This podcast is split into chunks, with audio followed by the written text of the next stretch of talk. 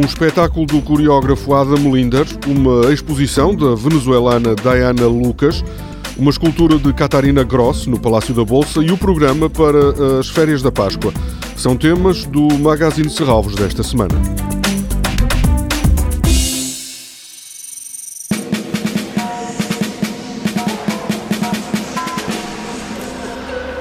Quatro bailarinos formando quadros vivos, como se estivessem fixados às paredes ou ao chão do museu.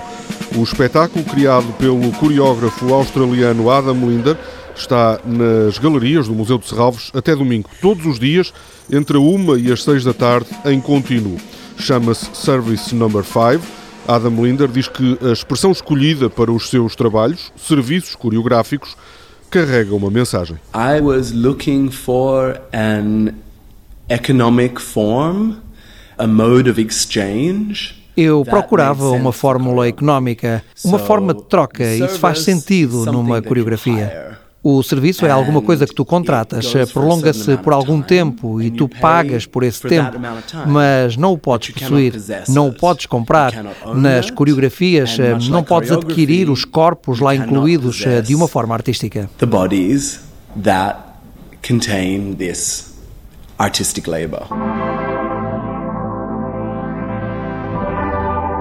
Adam Linder, que estudou e foi bailarino no Royal Ballet School, em Londres, diz que encara a coreografia e o corpo como tecnologias. Admite que a maioria não olha assim para esta expressão artística, mas adianta os argumentos que o levaram a essa conclusão. We don't think of something performed by the body. Quando pensamos em alguma coisa feita com o corpo, não pensamos numa ferramenta física como uma tecnologia, mas é.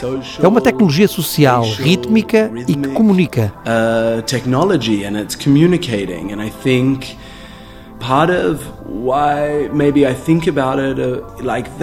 Penso dessa forma porque não vejo o corpo como um exemplo natural, como um organismo todos os dias natural. Estou interessado em utilizar essas capacidades eh, como qualidades específicas numa performance, sendo teatral, musical, virtuoso fisicamente.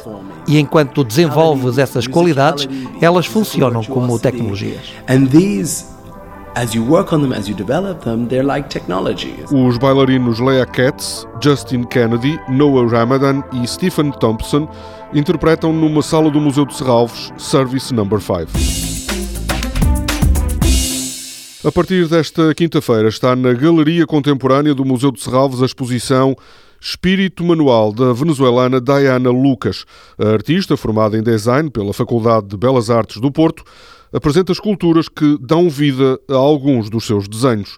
A exposição Espírito Manual está incluída na série Projetos Contemporâneos, destinada a artistas emergentes. Os trabalhos de Diana Lucas vão permanecer em Serralves até ao início de junho.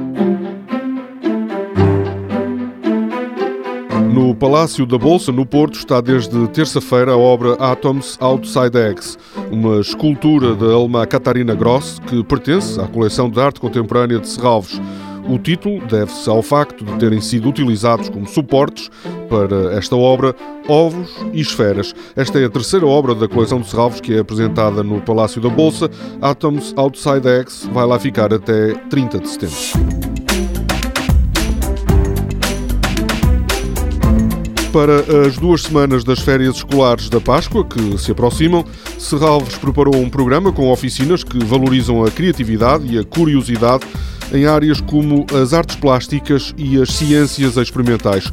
O público-alvo são crianças entre os 4 e os 12 anos. Toda a programação pode ser consultada em serralves.pt ou na página da Fundação no Facebook. Este programa pode também ser ouvido em podcast.